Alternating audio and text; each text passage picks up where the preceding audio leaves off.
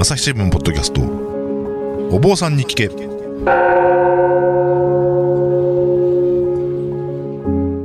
朝日新聞の岸上渉です、えー不安を抱えて生きる人ば人々が大勢いるコロナ禍の時代。日々の気になるあれこれをお坊さんに聞いてみようと始まった、えーお坊さんに聞けシリーズ。えーっと今回はですねいつも武田真潮デスクがいなくてですね私岸上が、えー代打でお送りいたします。と申しますのも、えー今日はですね大阪生活文化部のお久保智義記者とともにですね、えー広島市中区の不問寺というお寺にお邪魔をしていますまだ久保さんよろしくお願いいたしますよろしくお願いします。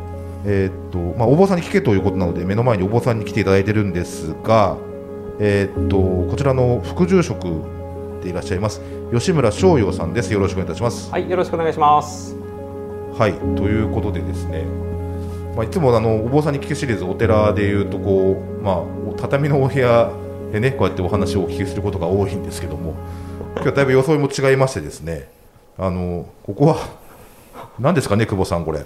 あのすごい料理スタジオみたいな場所なんですよね。そうですよね、なんかこう、はい。キッチン、まあ、キッチンなんでしょうね、あの真ん中にアイランド型っていうんですかね、こうあのステンレスの台があって、下に冷蔵庫があって、で周りを取り囲むように、えー流し台であるとかですね、あのコンロであるとかっていうのが、ガスのあれ、だいぶ火力の強そうなコンロですけども、置いてあります。これ、まあ、とてもおおよそお寺の中とは思えないんですが、これ、まずごめんなさい、これ吉村さんにお聞きしたらいいんですかね、なんでこうお寺の中にこんなお部屋があるのかなっていうところがまず不思議なんですけども、この思いっきり業務用、そうですよね、業務用ですよ業務ね。用キッチンがなぜお寺の中にあるのかという話なんですけれども、はまあ、あの私があの精進料理の活動をしておりまあして、そうなんですね。はい。あのまあ、と特にこちらのお寺というか、まあ、自分のお寺なんですけれどもここでやってるのが料理教室ですね。そうなんですね。はい、広島精進料理塾というあの、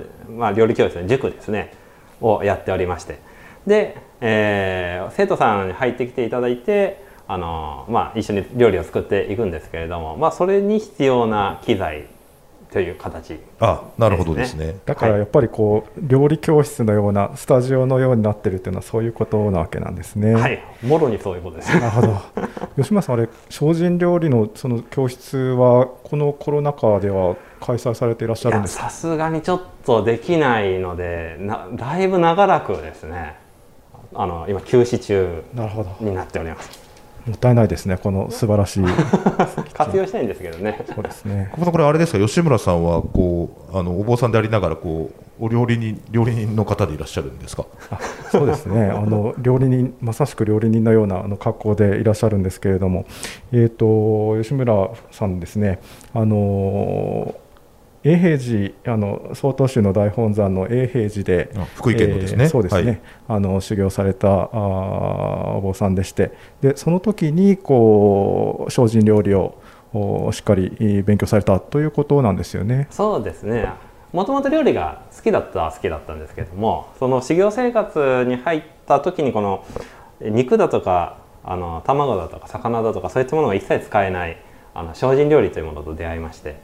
で、入る前の精進料理のイメージって、うんうんとてもじゃないけど物足りないだろうと思ってたんですよ。そうですよね、はいはいはい。お肉もやっぱだってそれまで大学生ですからね。はい、食べたい盛りの。そうです。よ肉肉って言ってた 人がですよ、はいはい。急に野菜オンリーの生活しろって言われたら、うんうんうんこれたまらんもんがあるだろうなと思って たまらんですね行ったんですよ、はい。でそしてはい。初めて食べたあの精進料理が永平寺で出されたお食事食べた時にはい。え全部野菜なのにこんなに美味しいのかと思って衝撃を受けたあそうなんですか。んですよちなみにどんなもん食べたか覚えてます？えっとしいたけこれがですね、私しいたけ大嫌いだったんですよ いますね、しいたけ嫌いな人ね。あのすごくしいたけあの独特の香りがすごく嫌いでずっと食べてこなかったんですけどその一発目でしいたけの煮物が出てきたんですよね、はいはいはい。でそれえこれ食べなきゃいけないのかって思ってでも当然食べなければならずはいはい。で一口口入れた瞬間に美味しいってなったんですよああそうですか。もう概念が崩れたんですよね、だからあここんなに美味しいしいたけの料理が作れるっていうんだったらこれ精進料理面白いななって正直そこでは思いましたね。なるほどですそれねでこうどうしてこうその精進料理を勉強するというところまで行くんでしょうかね。あそれはですねあの永平寺で修行しておりますと、まあ、数ヶ月に一遍大体4ヶ月ぐらいに一遍あの配置換えがあるんですよね。であその料理を作るということも修行であるっていう考え方を曹洞師はいたしますので、えーその当然その料理を作る場所もあるわけですよ。でそこに配属される僧侶も、まあ、10人以上いたりだとかします。なるほど修行するこうお坊さんたちが自分たちで料理を作ってるということなんですね。そういうことですね。はいはいこれ宗派によってはあの包丁持っちゃいけないっていう宗派もあったりだとかするので、まあ禅宗は割と特有かもしれないですうね。んなるほどそれでそのまあ自分で料理を作ることになったっていうことなわけですよね。そうですね。たまたま配属されたので、などのくらいの量の料理を作られるんですか？これがですね、まあ要はそこで修行しているお坊さんたちの数はい分作っていくんですけども、あの今永平寺なんかは修行僧が減っているんですけど、私がいた時よりも減ってるんですが、私がいた時マックスで400人ぐらいいたんですよ。ええすごいですねすごく多かったんですよね。ちょっと多いめの学校みたいな 本当にもうすごかったんですよ。でそれが、えーそそのうち大体まあ半分ぐらいは、えー私が所属されししていた大工院というところで作っていて残り半分はあのもう一つ小工院というのがあったんですけどまあ、そこで分担してるっていうような感じですねだから大体、まあ、200人からもうちょっとぐらいはあの作っていましたね。なるほど。はいその三食毎日作ると。しかもそれは当番で当たる人だだけなので、はい大体当番は3人なんですよ。え三人ですか3人で作るんですよ。それは当番がいろんな当番がありましてあの不老格芸家のおお食事をちょっと特別に作る人もいるし、でもあの吉村さんそんな大量のこう料理をですね、はいこうまあ配属されたから作るっていきなりはなかなかできないと思うんですけれども、はいどんな感じでこうそれはこう学んでいくものなんですか？これがあの 何かこう試運転する時があるわけではなくてですねもういきなり放り込まれて、、はいきなり作り始めるんですよ。もうな慣れるより慣れろ慣れろですね。見て盗めみたいな。もうだからはまあややりながら慣れていくしかないなるほど。ていう形。結構最初の方はもうこう上の人から小づかれながらというか。そうですね。あの基本のえ例えば、まあ、煮物が中心になるんですけれども、煮物の型っていうのがこう3種類あってお甘辛いなんかおばあちゃんのポタポタ焼きみたいな、はいはい。うん。あの味の濃さとあとは塩塩ともうお醤油だけどちょっとお醤油強めの、えーお醤油強めよっていうか、えー薄美しい醤油ですね。の強めのちょっと塩っぽいあのお出汁とあとあのー人参とかを煮る時の、あのー甘い砂糖水みたいな、あのそういったこう3種類のあの型を覚えるんですよ。でそれをいろいろ駆使しながら煮物から覚えていきながら、はい。であとはあの他の人が作ってるのを見ながらあそれそうやって作るんだなみたいな形で目で見て覚えていくという。大体こう一通りこう作れるようになるっていうとどのくらい時間かかる感じですか？まあまあでもいきなり作り始めてももともと作れる人はいきなり作れますしあの、まあ、私と一緒の日にちにえー配属された人は包丁を持ったことなかったですから、なので結構苦労してましたけどでも最終的には私より煮物がうまかったですからね、まあそんな人もいっぱいいるんですよ。はい。まあ、今そんなお話聞いてるうちにこうおそらくただの料理好きじゃないんだなっていうのが片鱗が見えましたけどもはい。こうただの料理人じゃ料理好きな人っていうだけじゃないんですよね？久保さん。あそうですね。あの吉村さんあの精進料理に関するこう本もあのたくさん書いてらっしゃいまして あのこれが非常にあのこうただの料理の紹介の本じゃなくてですね、うんうんうん。あのぶそのまあ、本にどう書いてあるからこうなんだっていうこう理屈の面がすごく充実した本で。はい、これまたあの後であの本の宣伝もしてもらおうかと思うんですが、えーとまあ、そういう本も出されている。それからですねあの NHK のあの「今日の料理」あっていうあえの今日の料理？組ありますよね。そのお講師をされたりですね、まあ、もう精進料理のスペシャリスト。ああ、はい。そうなんですね。として、まあ、いろんなところからこうはい。引っ張りだこでいらっしゃると。はい。で、まあ、私があの吉村さんにあのご縁をいただいたきっかけはですねあの朝日新聞の生活面にですね朝ごはんの風景という連載がありまして、はい。でまあ、その取材であのこちらの文字に去年の秋ですかねお邪魔しまして、えーあれ朝の5時にあの来なさいと言われた あのメールが来た時にはきょちょっと驚愕したんですけれども あのまだ朝ごはんですもんね。はい、朝ごはん、朝の5時ん？という、まあ、ただその時間に来て、ですね夜もあの明けぬうちから、えーおかゆをことこと作っていただいて、ですねそれであのその朝ごはんをこうご紹介したというのがご縁で、えーお邪魔しているわけなんですけれども、はい。っはい、ていう吉村さんにのお話を聞くのがこうわざわざこのキッチンだという理由はですねまさしく今その吉村さんに目の前で何か作っていただいているわけなんですけども先ほどからねなんかこう皮のようなものにこう何かを混ぜたあんのようなものを包んで皮とあん、皮とあん、これまあ見た目ちょっと餃子っぽいんですけどこれこれはもうもろ餃子ですね。精進料理餃精進餃子です。あでも肉使ったらダメなんですよね。はい、お肉つくおお肉だとか魚だとか、うん。えーあと卵だとかあとはい野菜でもですね、はい。あのニンニクニラネギ玉ねぎらっきょうみたいな。結構ありますね。いわゆるネギの仲間ですね、はいはいはい。は使っちゃいけない。もう大体あの餃子ってニンニクが入るんですそうけどもですよね。そうですよね。ニンニクも入らないというあ。形でですねあのな中は割とこのお豆腐であるだとか、はい。あと大豆タンパクであるだとか、はい。あとまあお野菜ですよね。ははははであとちょっとあの変わり種を1個入れてるので後で食べてみてのお楽しみで、おお なるほど、はい。い、ただけるんですね後でね、はい。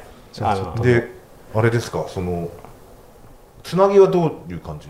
まあ普通にこのみあここの中ですか、はい。まあ基本的にあんのつなぎっていうのは精進料理の場合は片栗粉でああ片栗粉つなぐのと、あとはちょっと今回あの面白いのがあの糸寒天。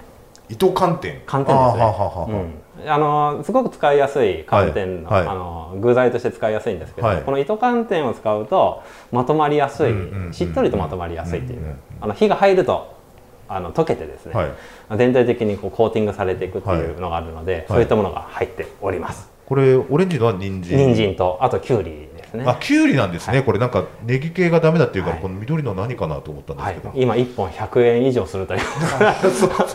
めちゃくちゃ高騰しておりますけど。あのご苦労おかけしました。いえいえ大丈夫です。でこれで今一通り包んでもらって、はいはい。これから焼きのますということですかね。階ですね。はい、じゃあちょっとこれから。ごめんなさい。続けてください、はい。焼いていきたいと思います。どちょっと楽しみに、お話を伺っていこうかと思いはい。ますが、はいこれあのー先ほどあの精進料理っていうと肉を使わないとかあの、はい。ネギニラ使わないっておっしゃいましたけれど、まあ、あのいわゆるそうそういうものが精進料理だというふうに捉えていいんでしょうかね。まあ、基本的には精進料理って一般的なあのイメージではあのにそういう禁止食材がまずあるとはいはいはい。いうことですし、はい。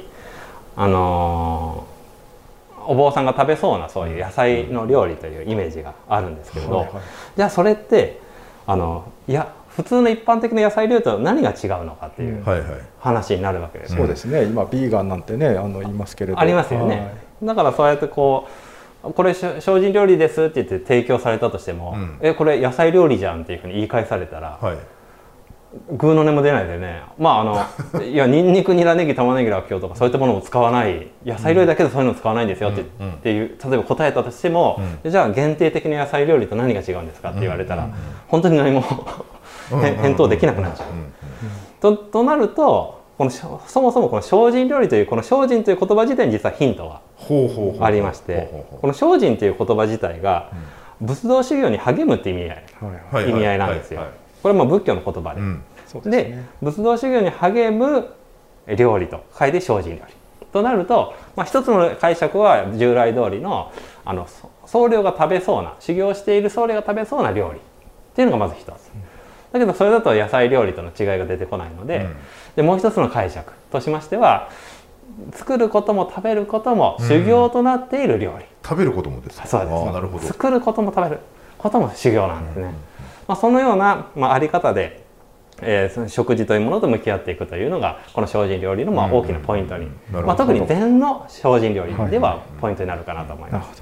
なるほどあの吉村さんそういうことで言うとお肉お魚は普段は召し上がらないんですか？いやこれがですね、はい。家庭がありますので 子供と一緒のものを共食していく、共に食べていくっていうかやっぱりこれも大事そうですね。なものですよね。はい。やっぱりハンバーガーなんかも食べちゃったりはい、もうして一緒に食べておりますね。はい。で、まあ基本的にはあの頂き物は伏せされたものというふうな考え方をいたしますので、はいはいあの嫁さんに伏せしていただいてる、はい。なるほどなるほどなるほどまあそのようなちょっとね詭弁めいたこと言うとりますけども、まあそのような考え方でまあはいはいお食事いただいてますね。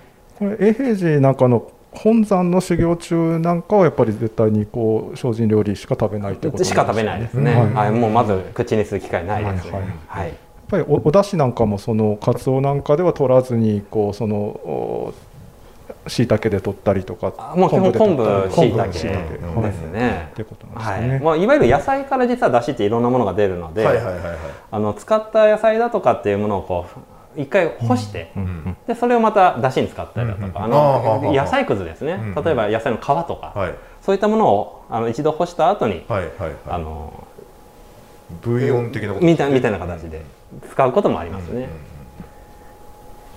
なるほはい、どはい。ということで。じゃあちょっと今からこの餃子を火にかけていきたいと思います。フライパンに餃子が並びましたね。もうこの時点で美味しそうなんですけどねはい、じゃああのまだ時間かかりますんで。はいはい。朝日新聞ポッドキャスト。お坊さんに聞け。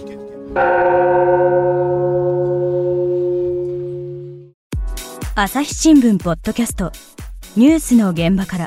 ある種すごい興奮している中で笑顔を見せてると、トランプ氏の呼びかけに応えてですね、ええその祝祭的な雰囲気っていうのが現場にあった。その子供のまだライオンなんですけれども、はいはい。ただなんですね。ただ。はい。余剰動物っていう言い方が業界の中ではあるんですけれども、世界有数の海外取材網国内外各地に根を張る記者たちが毎日あなたを現場に連れ出します音声で予期せぬ話題との出会いを朝日新聞ポッドキャストニュースの現場からでこれ冷たい状態から、まあ、じっくりと火入れてはいいただいてそうですあの冷凍餃子も冷凍のまま焼いた方がいいみいやたい。ないいあれれ冷凍物は基本的そうですね。ですよね。うん。うん。解凍はしない方はいがはい。いいですね、はい。お湯が隣でね沸いてきましたけど、お湯はこれ。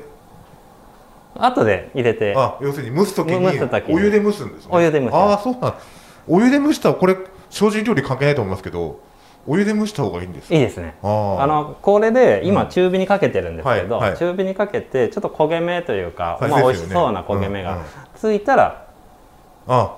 熱湯を入れて。あ熱湯の方がいいんですね。あ熱湯の方がいいです、うん。よく家で餃子焼くときはあ水ダメですよ、ダメなんですか？あのブヨブヨになっちゃう。あそうなんお湯の方がならないんですか？ならでお湯の方が早く沸点あのああ要は熱が下がらない。水水が入らないってそういうことです。ねですそういうことです。なるほど、はい、絶絶対お湯です。あい。それちょっといいこと聞きまたした。ただあの羽根餃子ってあるじゃないですか。ありますね。羽根餃子は水,、水で溶いておかないあそうなんです。ああじゃないと粉粉ついてますよね。はいはいはい。水で片栗粉なんで、はい。はい。あれ熱湯でやるともうドロドロのなんあかそうですよ。グミみたいな。固まっちゃいますよねなっちゃうんでこっちらの餃子じっくり弱火でこれ50分ぐらいまあはい。まああの色がつくまでって感じですね、はいはいはい。わあいい色、はい。最高ですね、はい。ちょっと見ます？うん、あお聞きの方には見えないですけども、はい、しっかりこんがりついてますね、茶色い美味しい感じですねが。。はい。でもこれでも下しかあの今焼けてませんのではいはいはいはい、まあ全体的に今度まあ蒸していくわけですよねはい蒸し焼きしていきます。はいはいここで熱湯ですね。ははいい、熱湯をあ入りました。はいおお、入りました。あ、結構、あ、結構入れますね。蓋をしてね。これだと何分ぐらいになるんですか？まあこれで3分程度ですね。はい。まあこれも弱火でいいです。あのはいはいはい熱湯なので、あはいはいすぐあ焼きます。そうかそうかそうですね。はいうんうんうんうん。吉村さんご自身のこの精進料理というカテゴリーでいうと、かレパートリーっていうのはどれぐらいあるんですか？いやー数えきれないですね。しかも今日作ってるのは初めての初めて？料理。初めて作る。私大体初めての料理作るんですよ。あの精進料理教室でもこういう取材とかでも作ってみようと思います的な。はい、あとなんかその時にこう売ってた食材見て、うん。だったらこれ作ってみようかなっていう。んううん。ので、あた挑戦してますんで。はい、ということで、言うてる間に2分、3分近く経ってきましたかね。あ、ちょうどなりましたね、今ね。なりましたね、はい。ちょっとはい。蓋を開けて様子見てみましょう。はい、ああ、すごいですね、これ。いいですね、はい。こう、ぷっくりとしたね、色がつきました。つきましたね、あとはちょっと水分が残っているので、はい。その水分をね。はい、飛ばしていきます、まあ事前にもう油は引いてあったので、はい。あの油たっぷりめの方がはいはいはいはいはい。あの、はい。焦げ付きにくいとはいいうか。どうしてもあの餃子の皮って片栗あ、ね、小麦粉から、はい。片栗粉から内粉が入ってますんで、うんうんうんあのくっつきやすいんですよね、はいはいはい。何も引いて、はい。ですのでちょっと油多めの方が多分失敗はしにくいと思います,、うんただヘルシーかと言われると怪しいですけどねうん。まあまあ、あでもねやっぱりちゃんと蒸されていい感じの色になってまいりましたそうですね。美味しそうですね。なんか、肉使ってないと思えない、そうですねなんか色合いのとボリュームと。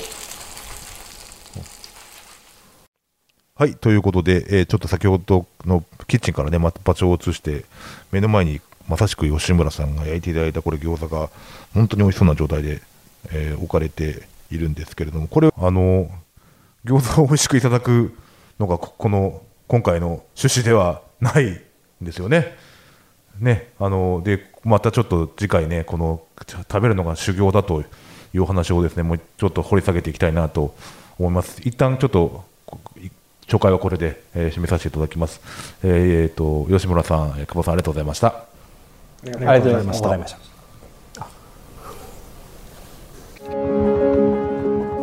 朝日新聞ポッドキャスト。お坊さんに聞け。